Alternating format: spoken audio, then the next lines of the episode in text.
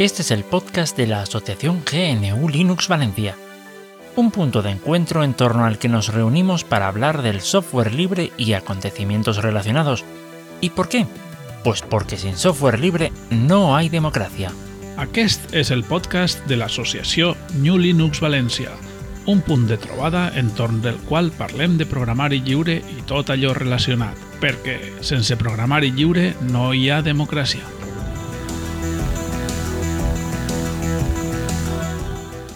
Hola, bienvenidos otra semana más al podcast de GNU Linux Valencia.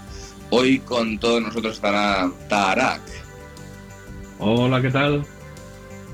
y también un servidor Alejandro B. Bueno, Y Vamos a además empezar. estará el Espíritu Santo y el Padre y el Hijo, que están en todas partes. eh, también eso. Te has puesto católico hoy, ¿eh? Ah, sí, pero es que ahora iba a mencionar a- también a Buda. Bien, pues vamos No, a no. empezar. Dime, dime. ¿No, cono- no conoces esa parte del- de la leyenda de Goku, el, la original, la china? Que, Goku- eh, que Buda ya se cansa de que esté haciendo la, la cabra, Sí, lo- tira, y lo él tira, intenta sí. escapar. Y dice, no puedes escapar de mí, yo, no estoy, yo soy todo, estoy en todas partes. Sí, básicamente.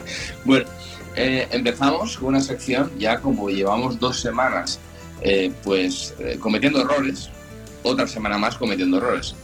Resulta que la- en el podcast anterior estuvimos hablando un poco de, de Rumba, que por lo visto hubo una noticia que hablaba que Rumba, pues efectivamente, eh, ¿cómo se dice? Se, se han sacado imágenes de gente pues eh, de- de, Bastante íntimas.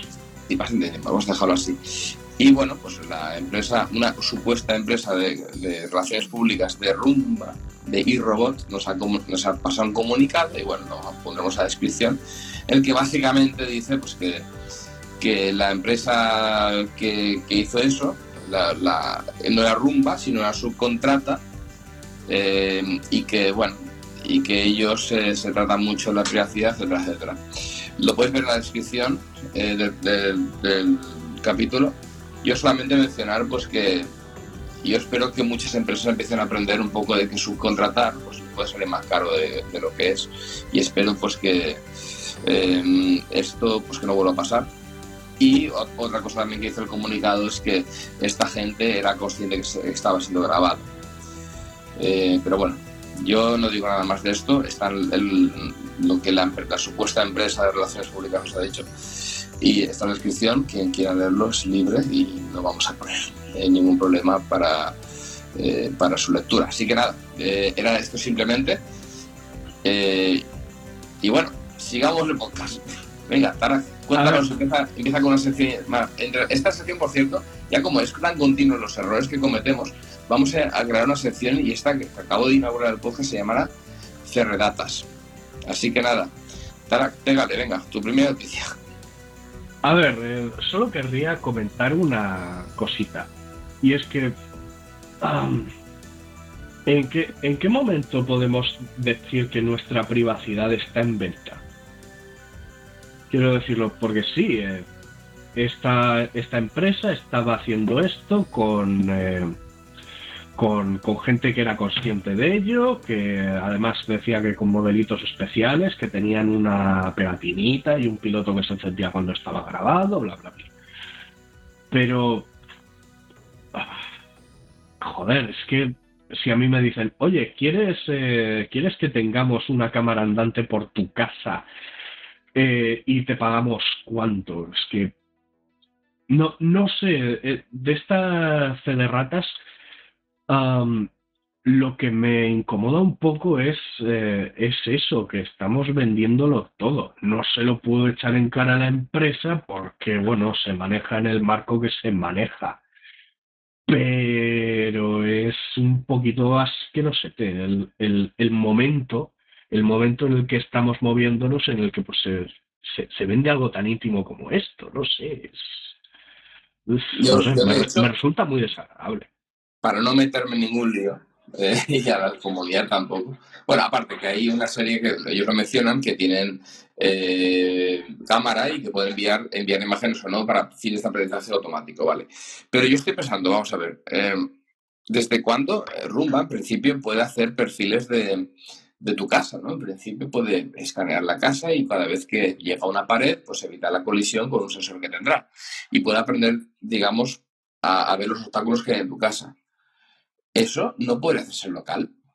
Eso estoy pensando yo.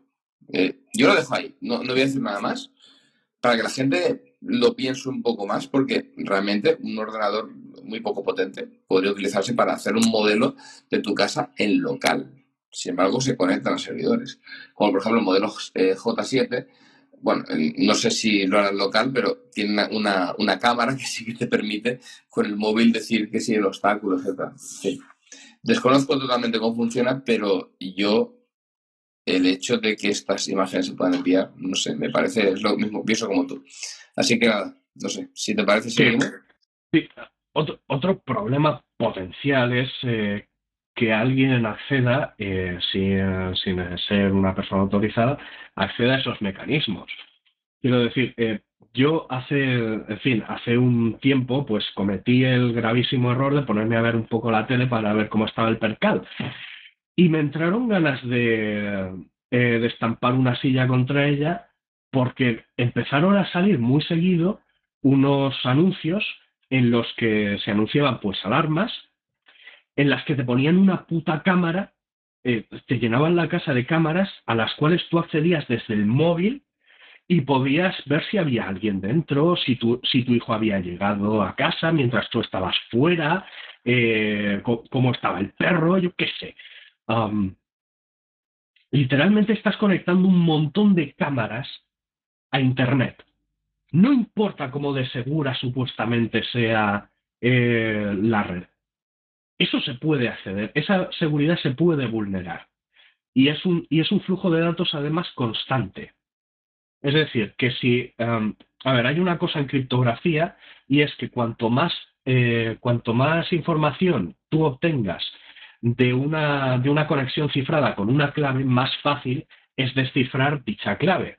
Es decir, no es lo mismo si tienes un mensaje cortito que si tienes horas y horas y horas de, mensajes codificados y largos. Eso es, eh, de hecho, es una de las formas en las que se acabó vulnerando la, portentosa máquina enigma alemana durante la Segunda Guerra Mundial. entonces, eh, claro, eh, de nuevo, estamos dando un flujo de datos muy grande muy bestia a través de Internet y, no sé qué tan rápido se cambiarán las, eh, las claves, ni, ni siquiera si se cambiarán las claves. Esto es muy, muy turbio. Esta costumbre que estamos cogiendo de meter cámaras en nuestras casas es muy jodida. Bueno, eh, y eso es todo por ahora. Empezamos con la fin del mundo. Sí, sí. De todas maneras, yo vea una última cosa, sí que se puede, sí que puede funcionar offline. Así que nada, eh, si queréis privacidad, pues nada, ponlo offline. Si no, pues nada. Ya sabéis que, bueno, la empresa en principio no lo hace, pero siempre con el riesgo de la seguridad informática. Así que cada uno que sea dueño de sus destinos. Sigamos, Tarak. Venga, eh, siguiente sección. Muy bien, pues ahora, eh, en fin, eh, siguiendo en cosas que, no entiendo de este mundo y que me hacen querer darle al botón de, me bajo en la siguiente parada, vamos, nos trasladamos a Japón. Y bueno, resulta que hay un que hay un programador japonés que pues decidió hacerse su, su, propia, su propia waifu, pero no le bastaba con tener un dibujito así, maja, tal. No, no, no, no, no, no. Eh, quería, hablar con ella. Ah, en fin, que se ha gastado mil dólares en, en, poner el ordenador con la cámara, la pantalla, en fin, eh, se, ha gastado pasta en crear el soporte físico y, la ha articulado la capacidad de hablar con ella con, mediante ChatGPT, ha comprado unas cuantas GPUs potentes para eh, manejar los datos y tal, y le ha salido mal. Y pues al parecer acaba, decía en el 16 de enero de 2023, este año de nuestro Señor, que acaba de desconectarla para siempre. ¿Y por qué hizo esto? Pues porque estaba respondiendo a mensajes como te quiero con un jajaja, sí. Si alguien ha visto Pygmalion, eh, eh, quiero, no me refiero a la película, me refiero al, al mito griego original, pues, en fin, yo me imagino que se debió de sentir un poco así. Al menos esta vez no he intentado matarlo. Ostras, madre mía.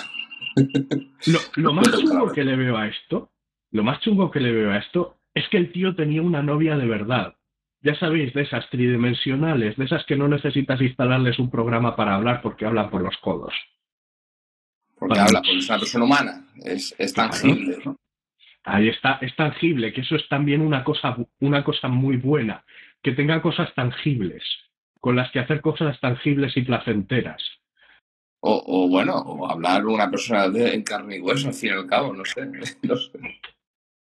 Ah, sí, pero creo que estamos de acuerdo en que eh, es más fácil conseguir a alguien con quien hablar que alguien con quien hacer otras cosas tangibles y placenteras.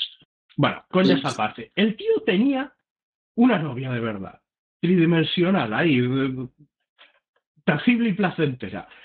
Y se hace esto. ¿Por qué? Y es que además hay una cosa que me da muy mal rollo, porque la, la, la, la imagen con la, que ilust- eh, con la que al parecer ilustraba a su novia virtual es de un juego en el que el objetivo es tener una, una relación amorosa con una chica. Por las buenas o por las malas. Es el Postal 2 de los simuladores de citas. Y ya, sol- y ya solo en el tutorial te dicen cómo utilizar el cloroformo y, crea- y crear una mazmorra.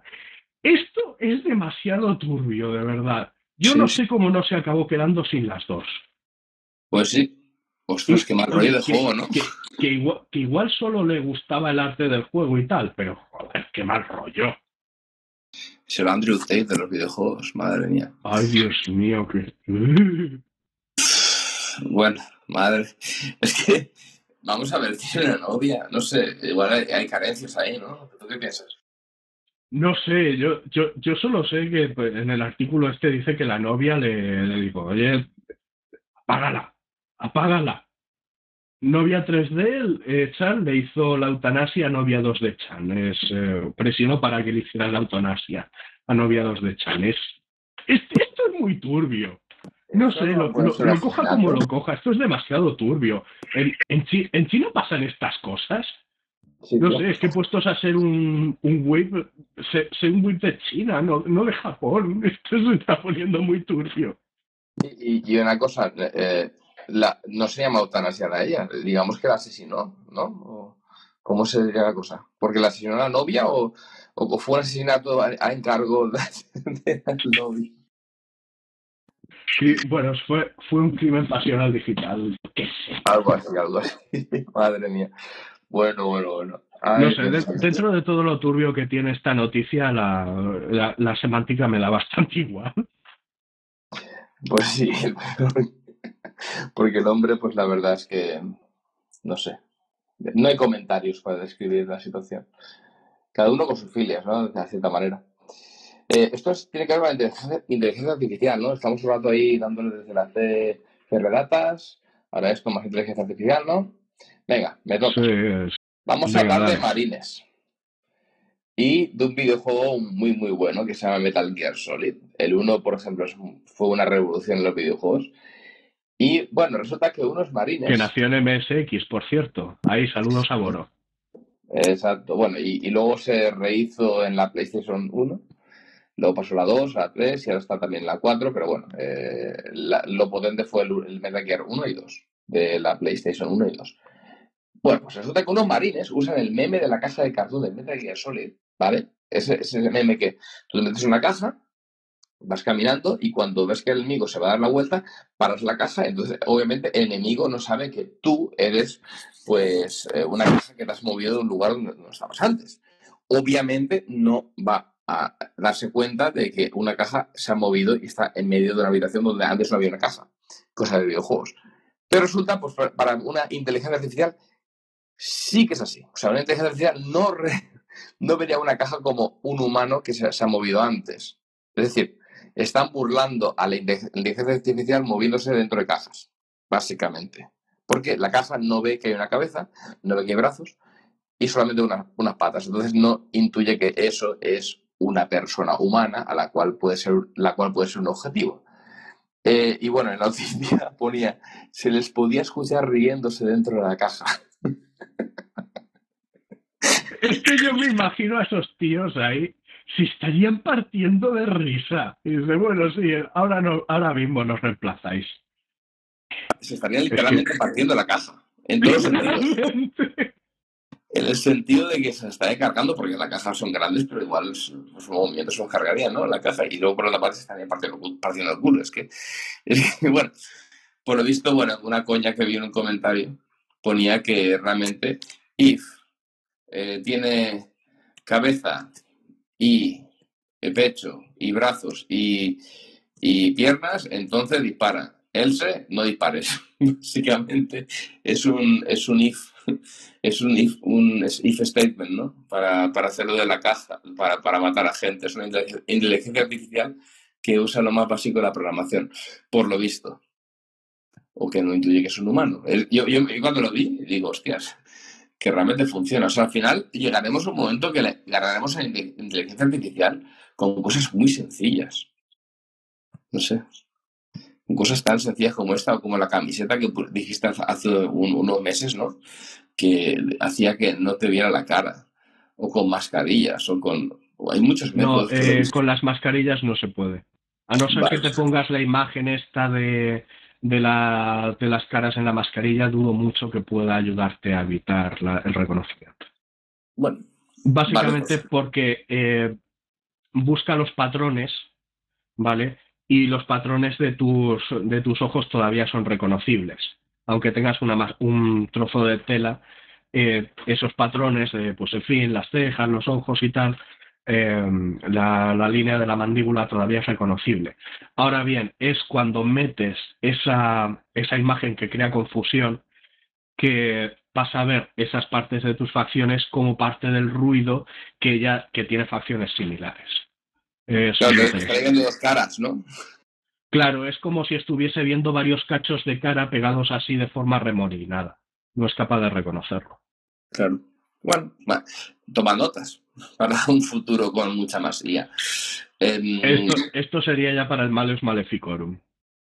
Sí, básicamente. ¿Tienes algo de esto, por cierto?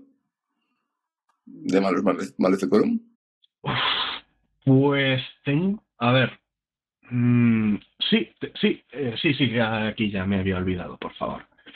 A ver, eh, cualquiera que se haya metido en todo lo que es el tema de soldadura y tal, sabe que hay um, dos tipos principales de, de, componentes. Están los que les pasas las patitas a través de unos agujeritos en la puñetera placa de circuitos y sueldas. Y luego están esos pequeños hijos de perra que, eh, que, que, no, que no, hay, no hay agujerito por los que pasarle las patitas. No tienen ni patitas. Tienen unas superficies de contacto lisitas que, llevan, que están estañadas y tienes que calentarlas alternativamente, primero un lado para que se pegue un poquito, luego al otro para que se centre y luego el primero otra vez para que se termine de asentar. Que encima como te pases eh, de tiempo aplicando el soldador o lo apliques mal, puede ser que te cargues el cochino dispositivo, porque muchos de ellos son más frágiles que... Perdona, perdona, he estado, jugueteando un poco últimamente con ellos y es que me... ¡ah! ¡Qué tortura!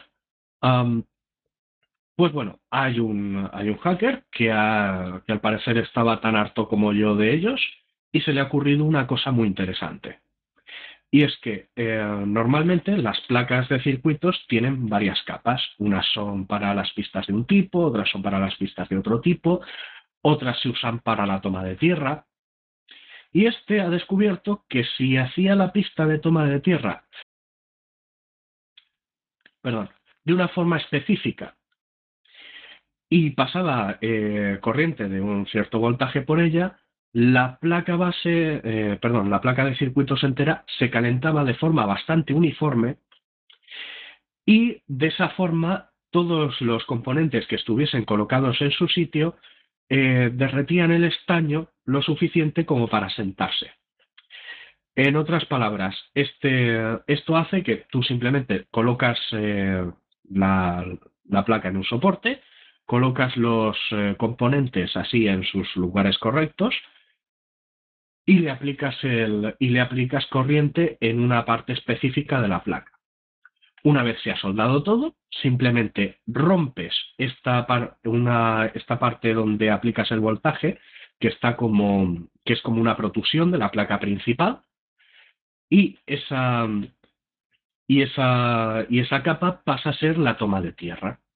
Entonces la placa no pierde funcionalidad, no desaprovechas una capa, simplemente, eh, simplemente pues tienes que fabricarla de una forma un poquito especial y probablemente se suba también un poquito el precio. Pero de nuevo, eh, la cantidad de años de vida que ganas creo que merecen la pena porque son, son, muy puñeteros los componentes SMT. Pero una, una cosa, entonces está diciendo que mete una carga y hace que entre calor por la, por la zona donde está cargando, digamos, y hace que el estaño o el, componente eh, metálico que sea se derrita de tal manera que tú puedas meter el, otro, quitar uno y poner el otro eh, sin dañarlo, ¿no? A ver, esta, eh, la idea de esto es, em, en fin, te viene una placa de circuitos nuevecita, sin nada soldado, ¿vale? Lo típico de que, pues oye, tienes un, eh, tienes un proyecto, encargas las placas o estos proyectos que se hacen eh, a pequeña escala, que no se pueden eh, llevar al mercado, pero que se pueden encargar las placas y quien esté interesado le envías la placa y él se compra los circuitos y los suelta, ¿vale? De estos hay cosas muy interesantes, como pueda ser un, eh, este, ¿cómo se llama? Un lector, eh, un, libro electrónico, hay reproductores de, música, hay cosas muy chulas. Incluso ordenadores, eh, incluso ordenadores retro, sintetizadores, hay de todo. Pero si quieres usar estos componentes montados en superficie, pues eso a la hora de soldar es una pesadilla. Entonces, esto lo que hace es que esta placa de circuitos tiene una protusión, que es donde tienes que enganchar dos cablecitos de una, de una fuente de alimentación. Y cuando tú haces eso, la, eh, la capa de toma de tierra, que es una de las eh, capas que hay dentro de la PCB, se empieza a calentar, se calienta de forma uniforme y toda la superficie de la placa de circuitos se calienta lo suficiente como para que las em, como que para esto como para ah, como para que estos eh, componentes puedan eh, derretir el estaño y quedarse adheridos a la placa. Luego, una vez has terminado eh, el proceso, rompes esta protusión y esta, y esta resistencia pasa a ser simplemente, y esta capa que ahora actuaba como resistencia, pasa a ser simplemente la toma de tierra de la placa, de la placa, como si fuera una placa normal aunque sí es cierto que tiene una resistencia un poquito mayor a las convencionales, pero no, a no ser que estemos hablando de electrónica de mucha, mucha, mucha precisión, no creo que eso sea un problema. Sí, bueno, pues tiene, su cosa. Y la alternativa son unas pistolas de aire caliente que son bastante costosas y que como te descuides dejas frito el chip. Básicamente es lo que yo, yo tengo pensado, que es el revaling, ¿no? Básicamente no, eso es otra cosa. Eso es eh, que coges un, eh, un chip de ah, un, chip de cierto tipo que lo has, eh, digamos, trasplantado de otra placa y quieres reutilizarlo.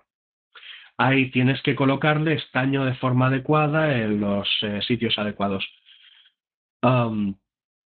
hay un vídeo explicativo, se puede ver perfectamente, es, es, es muy interesante.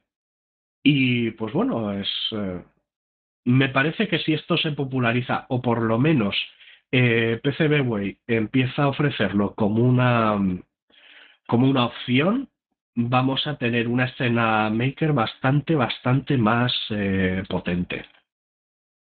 Y reciclable y bueno para el, para el eh, medio ambiente. A ver, eh, estas placas de circuito son tan reciclables, eh, tan reciclables como cualquier otra. Una, ten en cuenta que una vez rompes esta protusión, em, ya es una placa de circuitos normal. No, no hay mucho más. Pero sí que es cierto que la, la facilidad que ofrece de carroñear estos componentes y volver a utilizarlos es muy, muy de agradecer. Pues sí. Yo la verdad es que desconozco mucho el tema por lo que ya habéis oído, pero todo lo que sea fácil para luego eh, arreglar o, o calibalizar componentes me parece un, un paso en, en, la, en, la, buena dirección. Yo no sé, es mi, mi ignorante opinión sobre el tema. Si puedes poner en la descripción el vídeo para que podamos sí, verlo. Sí. Es el artículo de. Pondré el artículo de Hackaday y en este artículo de Hackaday pues está el videito. Ya te digo, si, si, es que esta maravilla de página me hace la mitad del trabajo de preparar el podcast. Si no fuera por ello, yo sería un muermo. Básicamente. Por cierto, vamos ahora a una, un tema más oscuro, si te parece. Vamos a ver ahora, vamos a... Bueno, es, es, es, no es tan oscuro. Básicamente el Parlamento Europeo vota para tomar medidas contra las cajas de botín, la adicción a los videojuegos y el, el far, gold farming y más. Bueno, básicamente la, la Comisión Europea está, o sea, el Parlamento, perdón, está hablando de, de regular o por lo menos limitar. Yo espero que en algún momento lleguen al nivel de Bélgica. ¿Qué pasa en Bélgica? Cualquier microtransacción en un videojuego que has comprado no puede, eh, no puede comercializarse en Bélgica. Es ilegal, básicamente.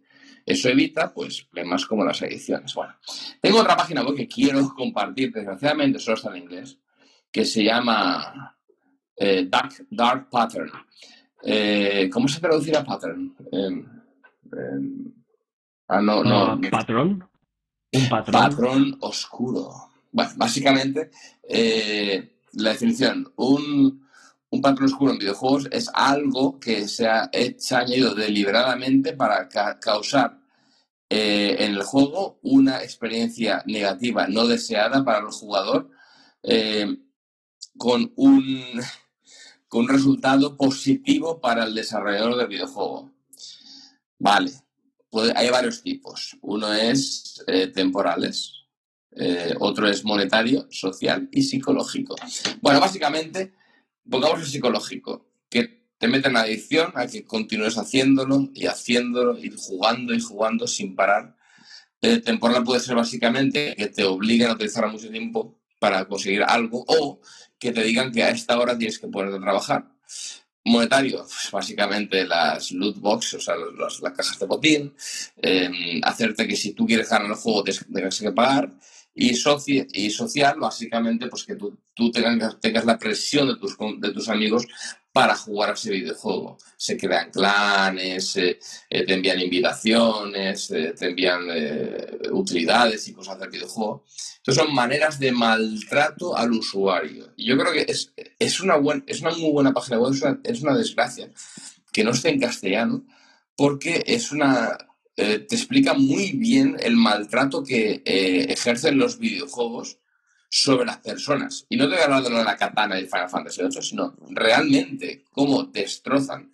Y ahora el Parlamento Europeo, por lo visto, está empezando a darse cuenta, o, por lo visto, igual no le interesa tanto que los videojuegos eh, tengan este tipo de cosas, por, por, saber qué, igual es porque la mayoría de videojuegos son bien de China.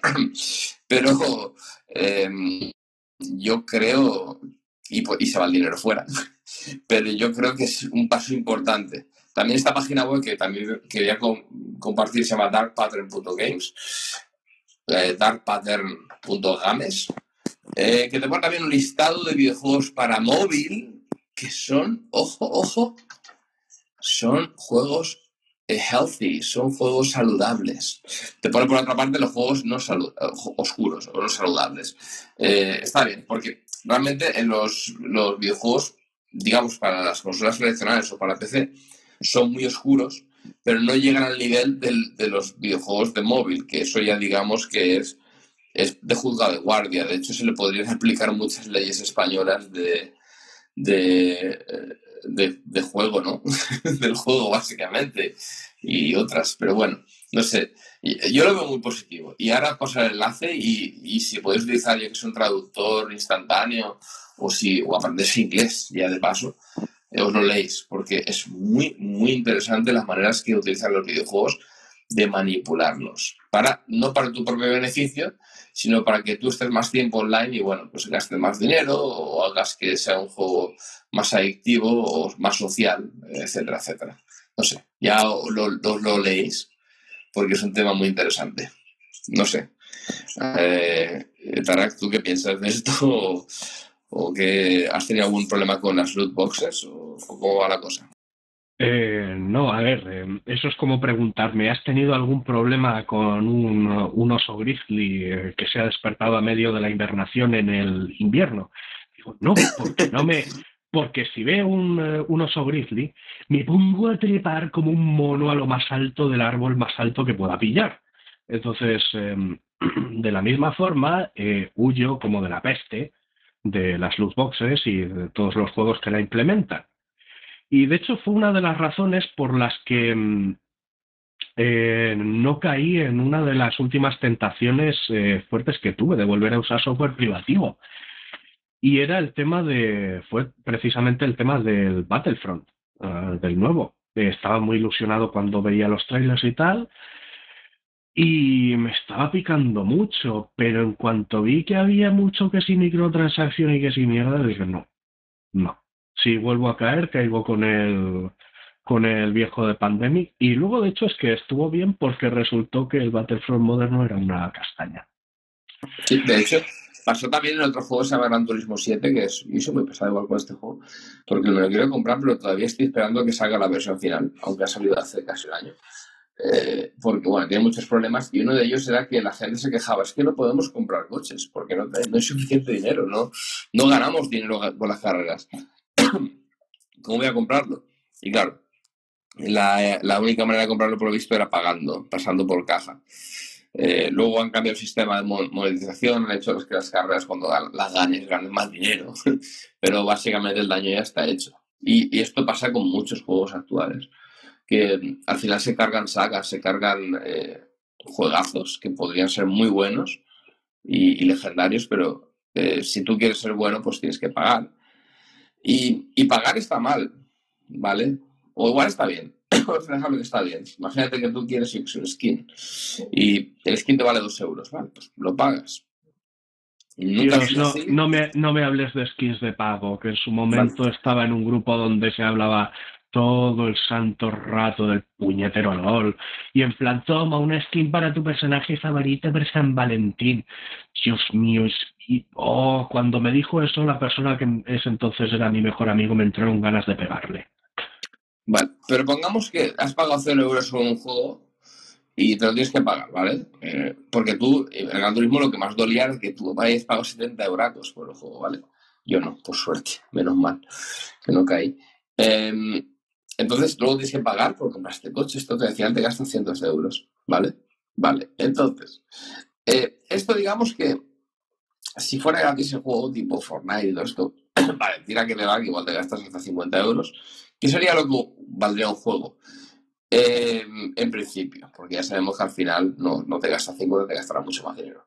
Vale. Pero esto ya de por sí no, no es muy. No vamos a dejarlo que no es muy limpio. Pero el hecho que existan las cajas de botín ya hacen la cosa mucho más turbia. Eh, de hecho, bueno, hay un youtuber que se llama Baiti que es muy recomendable, que habla mucho de este tema, pero yo, para decirlo mi opinión, que es muy parecida a la suya, es que básicamente están metiendo tragaperras en los videojuegos. Está diciendo, venga, dale a la ruleta.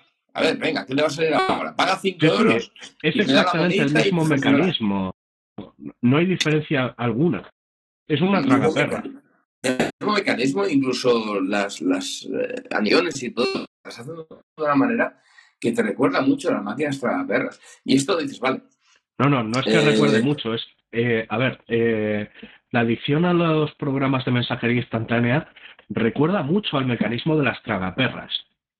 Pero las loot boxes es exactamente el mismo mecanismo que el de las tragaperras. Tú echas una monedita, le das al rular y ves a ver si te toca algo. Exacto. Y bueno, em, al fin y al cabo es lo mismo y dices, vale, pero yo qué sé, se regula y ya está. No, no, es que aquí viene el problema. Em, muchos videojuegos a ver, ahora ya, ya estamos en la octava generación, creo que son de videoconsolas. Y bueno, ya la mayoría de gente que hemos empezado a jugar por videoconsola ya tenemos más de 40 años. Yo no, por suerte. Todavía no llego a esa edad, pero pronto. Y mucha gente ya pasa los 40 años. Evidentemente ya son gente adulta, le puedes poner un aviso de juego con responsabilidad, pero no, eh, hay muchos niños también que juegan. Entonces tienes un público muy amplio, tanto gente adulta como gente no adulta. Entonces, aquí se tiene que tomar una medida o que evite que los juegos sean jugados por niños vamos a dejarlo los padres aparte, que no, se permita jugar juegos con loot boxes a niños, que se ponga mucha, mucha propaganda anti eh, dentro del juego, que es lo que se hace la gran mayoría de casinos y lugares de estos online, y, luego pues eh, se evite y se regule, se, se paguen los impuestos que se tengan que pagar, porque ostras, no es un impuesto de un videojuego, de una venta de videojuego, que un impuesto de, de, de unas cajas de botín, que es básicamente juego puro y duro. Entonces, haciendo esas legislaciones, eh, pues bueno, se puede conseguir limitar esto. Y cuando son menores de edad, pues evidentemente no jugar al juego. O dar una versión del juego que no tenga este, estas, estas cosas. Porque mm, es muy fuerte. Yo, sinceramente, meter a los chavales en la adicción al juego, crear una generación adicta al juego, generación, exagero mucho, ¿no? Pero que haya más gente normal adicta al juego es, una, es algo muy negativo para la sociedad. Y creo que ahí en la Unión Europea se está metiendo de lleno en un tema que, le compete y que tendría que haber hecho ya hace 10 años. Pero bueno, eh, más vale tarde que nunca. a ver, yo tengo una sugerencia que igual te parece muy loca, súper extrema. Mm, en fin, yo, yo soy consciente de lo polémico de algunas de mis opiniones. ¿Por qué no hacemos una campaña para decirle a los padres que miren qué coño le compran a sus hijos? Así, como, como idea loca. Porque si, si vuelvo a ver otra campaña de padres que se quejan en la violencia en los videojuegos y de que, y de que si drogas y que si sexo, cuando hay una cuando hay una serie de iconitos bien grandes y hermosos en las carátulas que te dicen este juego tiene esto, esto, esto y esto, no se recomienda a menores de esto. No sé, así, me parece una idea loca. Estaría bueno que esto estuviera indicado y tal. Una, una campaña para concienciar a los padres de que no les regalen esas mierdas a sus hijos, me parecería revolucionaria. Sé, sé, que es algo muy extremo, sé que es una medida radical, pero yo ahí lo dejo. Bueno, en la actualidad existe el código PEGI, si no me equivoco, y bueno, te pone la edad mínima de la gente que puede usar ese juego, pero vuelvo a lo mismo, eh, hay más que un videojuego ahí dentro. No es solamente el tema de niños, es más que un videojuego. Y, pero de nuevo, eh, hagamos campaña para decir, oye, esto tiene estas características, estas características, no deberían de jugarlo menores de esto. Y del mismo modo que no se permite la entrada en un puto casino a menores de edad, ni se les vende alcohol ni tabaco. Bueno, ojo, ojo, que, no, que, no, se les venda eso. Sí que se permite en la Lotería Nacional. Ahí se permite que los niños, de San Ildefonso, estén en un casino de, de, juego de azar cantando números. Bueno, pero eso es porque es eh, una porque son las loterías eh, del Estado y el Estado cuida por nosotros y el Estado es que es. Porque cuida por nosotros eh, loterías apuestas del Estado. Me veo que la semana que viene tenemos un, un en Ferredatas con la Lotería Nacional que nos envió un correo de Relaciones Públicas diciendo que estamos haciendo publicidad engañosa o negativa a esta gente. Bueno, eh, pasamos del tema si quieres. Eh, pégales, Tarak, suelta otra. Eh, positiva, por favor, si puede ser. Oh, poco, poco queda, no, no me queda nada positivo, ¿eh? Pues a partir de ahora es todo lo triste y oscuro de este mundo. Y además que nos toca bien de cerquita. Porque parece ser que la Policía Nacional de España ha decidido que, en fin, eh, para proteger la, democracia, la libertad y todas esas cosas que no tienen los chinos o rusos, vamos a hacer lo mismo que China y Rusia. Y van a implementar su propio sistema, eh, su sistema de reconocimiento facial. El mismo que ya, eh, o muy parecido, que ya se usa en Pekín y Moscú, que está en las calles británicas y estadounidenses, que una organización, que a ver si encuentro el nombre, sí, el Centro Mindero para la Tecnología y la Democracia ha dicho que no, no, no, no, cumple ni por asomo los estándares mínimos éticos y legales en materia de privacidad.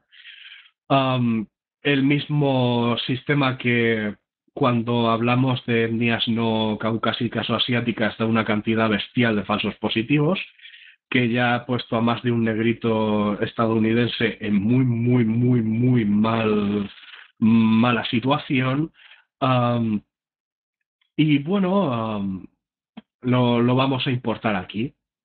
En fin, tres hurras. Y eh, hurra, hurra, hurra. eh, madre mía. Por cierto, hablando, ya, ya que hablas de los chinos, eh, feliz año nuevo chino y todo esto. Que, cierto, cierto. que fue, fue ayer bueno, ayer fue el día 21, hoy es el día 22. Y otra cosa también, eh, envidia muy cochina de los chinos, que se pusieron ahí del año nuevo, cuando empezó el año nuevo, yo es que, bueno, eh, pues no sabe la gente, tengo conexión con China, es chino, y bueno, estuvimos viendo la, la, gala de la televisión pública china, y cuando eran las 12 tocan las campanadas, que aquí eran las 5 de la tarde, y, y salía el primer, después de, de, las 12, el primer mensaje de quién fue, de Xi Jinping, no. Fue de un del presentador del programa, no. De la gala, perdón. Fue de. ¿De quién fue? Fueron los astronautas. Pusieron un mensaje de la estación, estación eh, china en el espacio, en el cual daban el año nuevo. O sea, los primeros que salieron después del año de las 12 no fue el presidente, no fue el presentador, no fue alguien importante fue lo que para los chinos es lo más importante, que es su carne espalda. Eso tampoco, y, y, me da, y es, perdón por el lapsus este que voy a meter aquí, porque no creo que tenga que ver mucho con software libre, que tiene algo que ver con, con hardware y software, es el tema de, de, de, la mentalidad que tienen para ir al futuro. Nosotros estamos perdiendo eso, y yo, yo espero que dentro de unos años, en Europa, donde sea, volvamos a recuperar ese espíritu o que nos lo contagien los chinos, ¿sabes? No que nos contagien el reconocimiento facial, que es lo que, lo que parece que está contagiando más rápido, porque básicamente se le pueden dar aplicaciones muy interesantes eh, para la policía o para el control estatal o para las empresas, sino que se contagien a la población de, dar la, la, sensibilidad con, con los científicos, ¿sabes? Que, que sean famosos, que sean personas importantes, las primeras que tienen que dar las campanadas. No la Pedroche, no un vestido, no Levi, que sea un científico, un tipo que esté desarrollando, yo qué sé, la, futura vacuna del COVID en España, por ejemplo. Por poner un ejemplo que la gente lo conoce, ¿no? Pues poner a esa persona como el primero que dé el año nuevo o el primero que dé la Navidad, el mensaje Navidad. ¿Qué digo yo, sabes? O sea, eh, son cosas locas.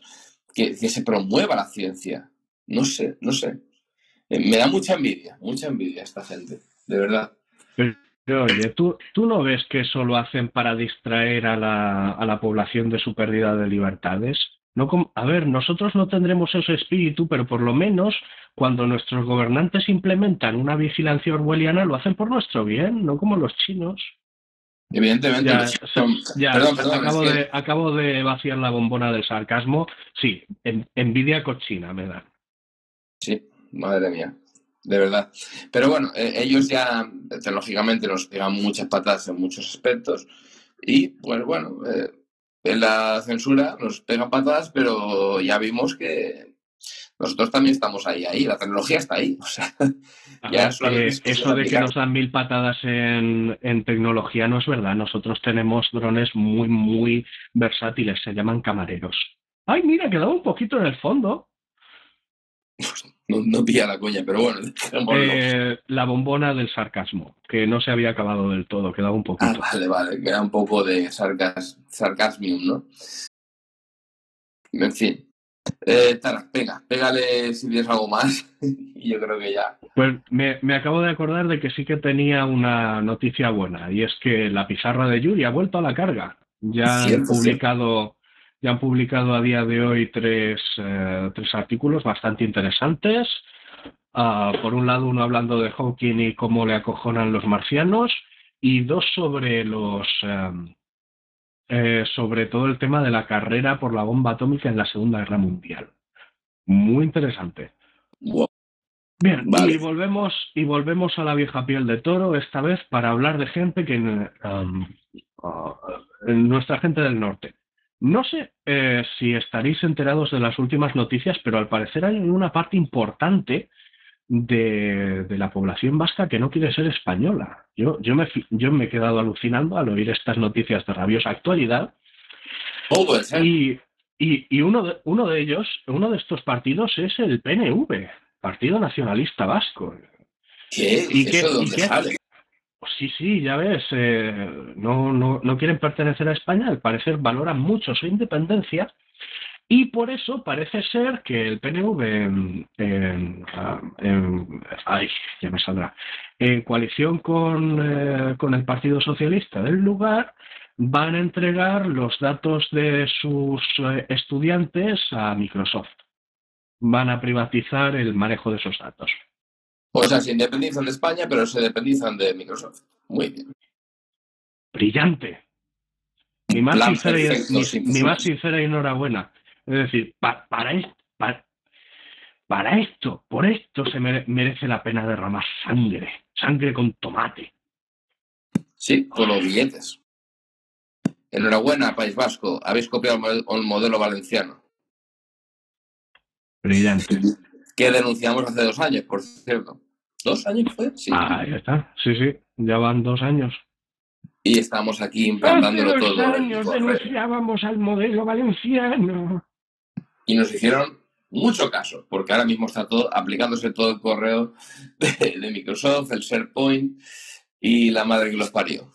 Pero bueno, eh, dicen que funciona. Eh, y evidentemente funciona porque Microsoft es una empresa, macroempresa, pero bueno, veremos dónde van esos datos y si cumplen. Ostras, no voy a decir nada, no voy a decir nada que nos tocará en un comunicado el siguiente episodio. Venga, sigue, otra otra cosa más. En fin, otra cosa más. Eh, AMD está, está preparando una nueva línea de procesadores muy interesante. Es eh, básicamente quieren hacer eh, unas APUs, que es Alt Processing Unit, básicamente una CPU que sirva para todo. Y lo van a lograr integrando en estas eh, CPUs multipropósito FPGAs. Para el que no lo sepa, una FPGA es como un, como un procesador, entre comillas, muy grandes, que tú puedes configurar para que realice una tarea específica. Por lo que si vas a hacer algo muy pesado, pues eh, derivas esa carga a ese circuito especializado en, ese procesamiento y consigues, eh, consigues un mejor desempeño. Bien, ¿cuál es el problema? El problema es que seguimos en la fin del mundo y lo está haciendo AMD. ¿Por qué esto es un problema? Pues porque AMD, bueno, eh, Probablemente todo el mundo que nos escucha sepa ya lo que es el Intel Management Engine, que es una puerta trasera por hardware que está en todos los procesadores de Intel. El problema es que AMD tiene también esta puerta trasera por, eh, por hardware. Pero al contrario que Intel, la configuración de esta puerta trasera no se encuentra en un chip separado, sino que se encuentra firmemente imbuida dentro del propio silicio del procesador. Por lo que si bien hay una esperanza de poder hackear el Intel Management Engine para deshacerte de él, y de hecho ahora mismo es posible em, eliminar casi todo su código de, eh, de bastantes ordenadores, con AMD eso es imposible. Entonces, es un problema gordo porque la idea es excelente, me gusta muchísimo, es tremenda, pero la está implementando AMD y si AMD se convierte en el estándar de facto vamos a estar en un problema muy gordo. Una pregunta, AMD eh, tiene parte, tiene Nvidia, ¿no? Dentro, dentro de su conglomerado, puede ser. ¿O me estoy regando? Eh, no, a ver, creo que quien... Ah, no, creo que fue, creo que fue Nvidia quien compró a RM o quiso comprar a RM. ¿Vale? AMD está separado de Nvidia. Ah, entonces, claro, eh, esto es un problemón, porque la idea es buena y podría tomar eh, y podría tomar un segmento del mercado tremendo, pero la está implementando AMD y sabemos que esos procesadores van a ser imposibles de liberar. y que van a venir infectados. Es que es, esto es muy chungo. Pues sí. De, hecho, hablando de las FPGA, hay una cosa que a mí, la gente habla de programación, de todo esto, pero a mí lo que me, me fascina de esto es em, que tú puedes crear una, una, CPU con un diseño propio para hacer una, una tarea específica con una, una, FPGA. Eso es una pasada. Y de hecho, eh, Microsoft compró una empresa, ahora no recuerdo el nombre, lo, lo, buscaré ahora, compró una empresa que hacía FPGAs. Básicamente porque Microsoft, cuando Wagner se retiró, se convirtió en una empresa muy, muy puntera en muchos aspectos. Y yo creo que el futuro de la computación puede ser FPGAs o... Ah, ¿Cómo se llamaba el FPGA que ya está programado? ¿Te suena, Tarak? Un FPGA que ya está programado, a ver, eso... Sí, que ya está, digamos, una gráfica, una gráfica, ¿cómo se llama? Bueno. ¿Cómo que una gráfica? ¿Una GPU, dices? Sí. Una CPU, básicamente una FPGA, eh, ¿cómo se dice? Eh, programada. Eh, bueno, básicamente... es que ya hay muchas FPGAs que vienen programadas, de hecho, preprogramadas. De hecho, en todo lo que es el mundillo de la retroinformática, la forma más barata de, manejarte con hardware sin usar un emulador es, es precisamente ciertos ordenadores que son una FPGA que recrea dentro de dicha FPGA toda la circuitería de, por ejemplo, un Spectrum eh, o una Amiga. Eh, pero eso no es un tipo diferente de FPGA, son simplemente FPGAs que en lugar de venirte en blanco vienen preprogramadas. No, no les conozco ningún nombre específico. No, tenía, bueno, me estoy, me estoy yendo por los cerros de duda, pero bueno, que por lo visto Microsoft ve que en el, tema de los microprocesadores eh, la FPGA es muy importante, compró una empresa y, lo que está haciendo es, es, eso, invertir ahí, porque yo creo que al final eh, lo que ha hecho Apple con ARM lo hará con su propia FPGA y creará su propio procesador, tanto Apple como Microsoft como cualquier otra persona y todo será eh, eh Risk. todo el mundo volveremos a Risk porque es todos volvemos al, al, bien. El problema es que lo más seguro es que Risk tenga una licencia tipo MIT, tipo MIT porque MIT es software, que no permita, pues no te obliga a compartir el, el, eh, el diseño de, a ver, te has patinado un poco. RISC es una forma de fabricar CPUs, ¿vale? Los sistemas de instrucciones reeducados. RISC-V es eh, lo que estás refiriéndote. Te has patinado un poco. Sí, vale. vuelvo. RISC-V. RISC es, digamos, CISC es, digamos, es eh, complex, eh, vamos a ver, complex y, y RISC es reduced. Entonces, eh, RISC-V es, es la, la arquitectura abierta.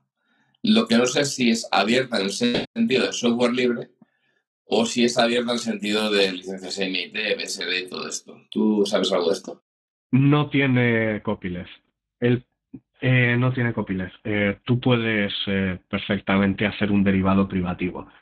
El problema, además, es que la Fundación RISC-V, si quieres hacer ciertas cosas, al parecer te obligan a firmar ciertos acuerdos de, de confidencialidad. Entonces, no, no sé muy bien cómo va, pero hay ciertas partes que están como, como no sé, como un poco más restringidas. Lo cual, pues, preocupa un poco. Pero bueno, no creo que sea imposible reemplazar esas partes o yo qué sé. Vale, vale. Bueno, veremos. De todas maneras, lo que decía aquí, la, la empresa que compró de FPGA, la, la fabricante de FPGA se llama Altera, y la compró por 16.700 millones de dólares. Ahí queda, para comprar el pan.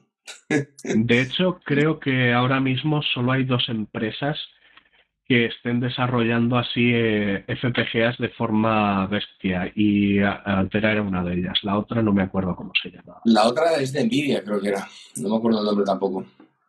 Sí, sí, pertenecía a Nvidia, estoy casi seguro de eso. Sí.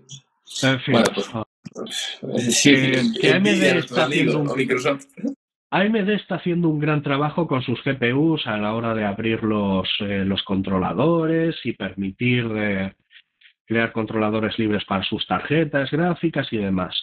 Pero lo que es en la política de, de sus, eh, de sus procesadores, uff, uff, uff.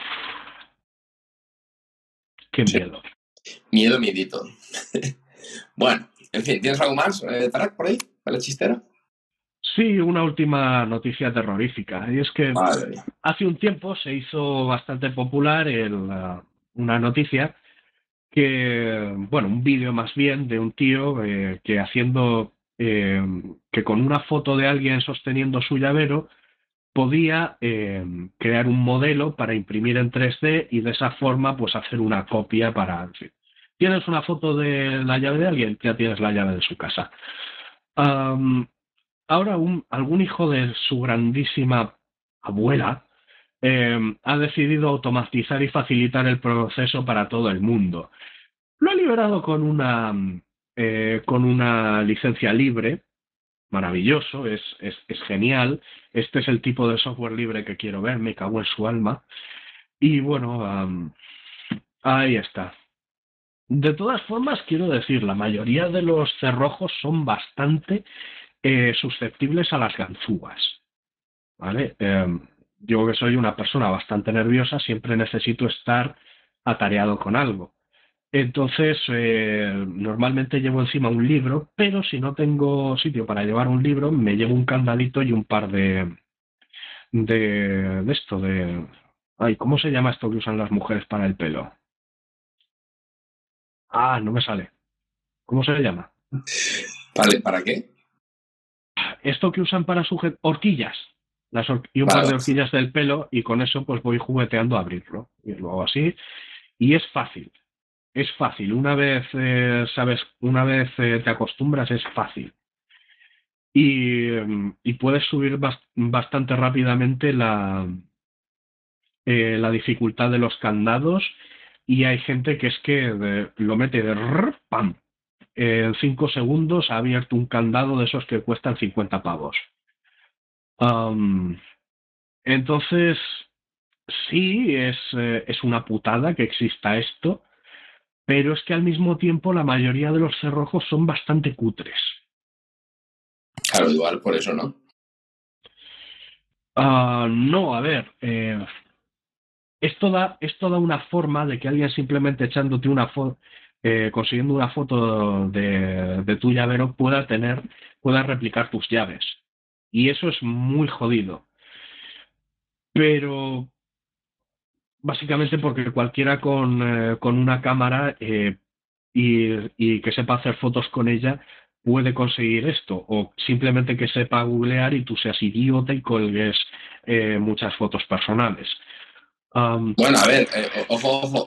Lo otro necesitas habilidad y hay ciertas cerraduras que son más, más puñeteras de abrir. Por ejemplo, las que eh, las llaves estas planas que tienen como eh, hoyitos distribuidos a ambos lados, esas son dificilísimas de abrir.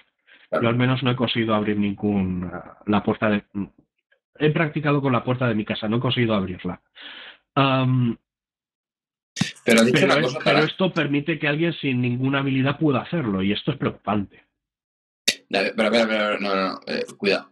¿Has dicho sin ninguna habilidad? No. A ver, primero tiene que aprender a hacer fotos. Eso es lo primero. Dificilísimo, eh, tío, dificilísimo. Pero a ver, tú antes puedes coger las llaves y tú un, llave, un cerrajero y eh, copiarlas, ¿no? ¿Qué? Bueno, vale, pero esto es, digamos, una foto. Pero vamos a ver, si las fotos, tú tienes que tener eh, la mayoría de llaves tienes en tu casa, tiene varias dimensiones. Una está por la parte de, de la la cara, la cruz, y por otra parte tienes la parte de arriba y la parte de abajo. O sea, no será tan fácil hacer una copia. Tendrás, necesitarás tener eh, varias, varias perspectivas. Hay que ser muy descuidado. No, no realmente, porque es que el, el, problema es que la mayoría de las llaves eh, son modelos relativamente estándar. ¿Vale? Entonces eh, siguen patrones eh, siguen patrones bastante reconocibles. Y de nuevo, y de nuevo, es que, es que lo imprimes en 3D, puedes imprimir tantas variaciones como quieras, llegas clic clic, no funciona, clic clic, ya funciona. Entonces, claro, es, es, muy jodido. Supongo, supongo, o espero por lo menos, que necesites un filamento eh, de buena calidad para poder hacer las réplicas, porque si no, esto es chungo, chungo de verdad. Y ya te digo, ser un buen cerrajero capaz de abrir ciertas cerraduras es, em, es, es, todo un arte y es un, y es un profesional que merece estar bien pagado. Pero esto, uff, uff. Sí, uff. Eh, pero bueno, eh, o sea, ahora mismo habrá que ocultar muchas cosas, ¿no? No solamente, eh, madre mía, qué futuro que nos espera con, las inteligencias artificiales una manera perfecta de la gente que tiene mucha computación de joder la vida a la gente que no tiene. Volvemos a lo siempre. A ver, esto es básicamente igual que hasta ahora estábamos, eh, poníamos la manica así para cubrir cuando tecleábamos el pin de la tarjeta o en, un cajero o lo que fuera, pues ahora ya sabemos que a la hora de meterla, eh, de sacar la llave y meterla en, la, en el ojo de la cerradura hay que poner la manica por encima para que no se pueda echar una foto a la, a la puñetera llave. Básicamente, madre mía. Pues acabamos mal, ¿no? El, el programa. Muy mal, muy mal, muy mal. Pero bueno, ha habido partes claras, partes oscuras y acaba más oscuro que el sobaco de un brillo. Y va, que... y, va a acabar, y va a acabar más oscuro por lo que nos queda la última. Ma madre mía, madre mía, madre mía. Venga, la conmemoración del décimo aniversario de la muerte de Aaron Swartz. Cierto, madre mía. Bueno, eh, no hace falta recordar quién es porque ya sabemos la gran mayoría de aquí quién es y si no, ya está hablando de mujer quién es. Pero es para mí uno de los hackers más importantes del siglo XX que acabó asesinando. Bueno, no voy a decir asesinado por el gobierno porque incluso nos tocará otra vez en el programa si siguen lo, lo, aco lo, acosaron a, lo acosaron hasta la muerte. Lo acosaron vale. hasta la muerte. Esto eh, fue un suicidio inducido. Eh, igual que si tú, que si una persona acosa a otra hasta que la vida se le vuelve insoportable y se suicida, a esa persona hay que, hay que condenarla y señalarla públicamente y debería ir a la cárcel. Los hijos de la grandísima puta que acosaron a Aaron Swartz deberían estar entre rejas y no en la puta silla eléctrica. Porque lo que le hicieron a este hombre es simplemente infame. Pues sí fue muy infame, pero bueno, ya sabemos a quién obedecen los gobiernos de cierta manera, ¿no? Y viceversa. Claro. A ciertos intereses de propios. Así que nada, cerramos este programa tan bonito. Y bueno, podéis eh, seguirnos también a todo esto, seguirnos, seguirnos, podéis entrar al canal de Telegram que tenemos de Género Unidos Valencia, que de hecho eh, no lo comentaba antes, pero debería, porque David Marzal ha hecho un grandísimo trabajo de que, para crear canales dentro de, de, de nuestro chat de, de, tele, de Telegram, eh, que es t.me barra GNU Linux Valencia. Y tenemos ahí unos 10 canales, desde lo cual pues, metemos ahí de todo. Ciertamente está monopolizado por gente que comparte. Pero bueno, podéis venir a dar vuestra opinión eh, sobre el programa decirnos cosas malas o buenas. Y para el resto, pues nada. Eh, nos vemos en otro episodio. Y nada, adiós, Tarak. Venga, intentaremos que el próximo sea más alegre. ¡Viva Digimon! Eh, ¡Viva Pokémon! Venga, hasta luego. A ver. Adiós. Muchas gracias por tu atenta escucha. Si quieres participar en la tertulia o hacernos llegar algún aporte, puedes ponerte en contacto con la asociación. En gnulinuxvalencia.org barra contactar tienes todas las formas de hacerlo. Te esperamos en el próximo episodio. Hasta entonces! Moltes gràcies per la teua escolta. Si vols participar, pots posar-te en contacte amb nosaltres en gnulinuxvalencia.org barra contactar. T'esperem en el pròxim episodi. Fins pronte!